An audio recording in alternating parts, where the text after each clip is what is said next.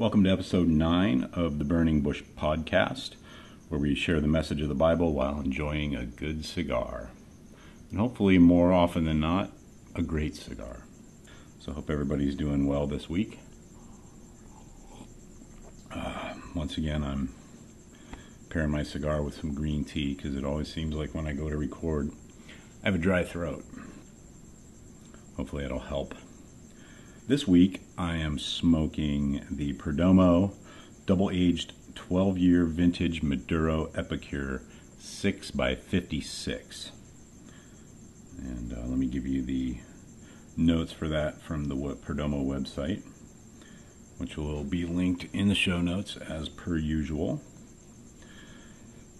So on the website, it says the Perdomo double aged 12 year vintage Maduro is blended with a gorgeous bourbon barrel aged Cuban seed Nicaraguan Maduro wrapper, combined with rare bourbon barrel aged Cuban seed Nicaraguan binder and filler tobaccos, offering a smooth smoke with a natural sweet complexity and a rich, robust finish. And as I said in the description, the wrapper is a Nicaraguan Maduro binder is Cuban seed Nicaraguan and the filler is the same. The strength is medium to full bodied. The finish has hints of dark chocolate and coffee with a rich, robust taste. And they suggest that you pair it with scotch and bourbon. And it comes in Robusto, which is a 5x56, the Epicure, which is what I'm smoking tonight, 6x56. Salomon, 6 and an eighth by 54. The Gordo Extra, which is 6.5 by 60. And the Churchill, which is a 7 by 56. So there's the information on the Perdomo double aged 12 year vintage Maduro that I'm smoking tonight. And now, let's get into this week's reading of Mike Heiser's book, what does God want? The heading for this section is Rebellion Number Three. Like the stories of Adam and Eve and Noah's flood, you may have heard of the Tower of Babel. If not, that's okay, because even most churchgoers don't realize what really happened there. The story of the Tower of Babel is found in Genesis 11 1 through 9. After the flood, God wanted Noah's descendants to multiply and spread out over the earth. Like Adam and Eve, they were to be God's co workers to maintain creation.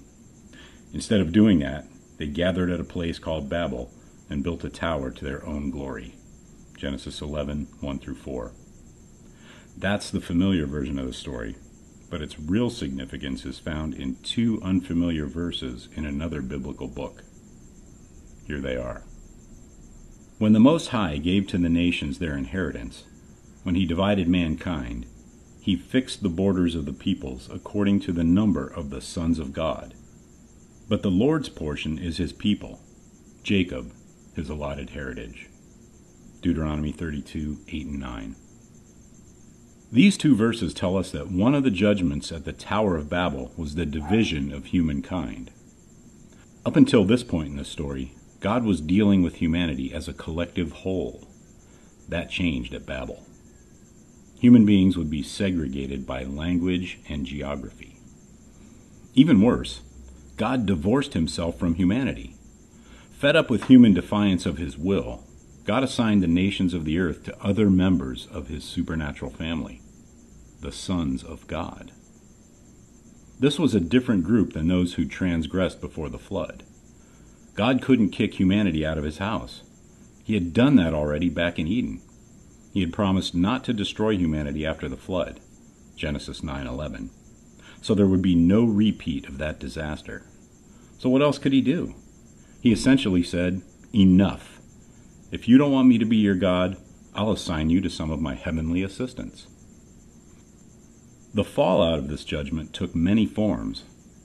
We aren't told how long it took, but the Bible tells us that the supernatural sons of God assigned over the nations did a lousy job. They became so corrupt, Psalm 82, 1 through 5, that God had to judge them too. He would one day take away their immortality and take back the nations. Psalm 82, 6 through 8. For our purposes here, God's frustration left him childless in terms of having a human family. He'd had it. He'd given up. Well, not quite. And that's the end of this week's section from What Does God Want by Dr. Mike Heiser. We'll come back next week and pick it up with a section entitled God's Persistent Love. So I hope everyone has a good week and you'll come back next week and continue the story. Until then, have a great day, have a great cigar, and God bless.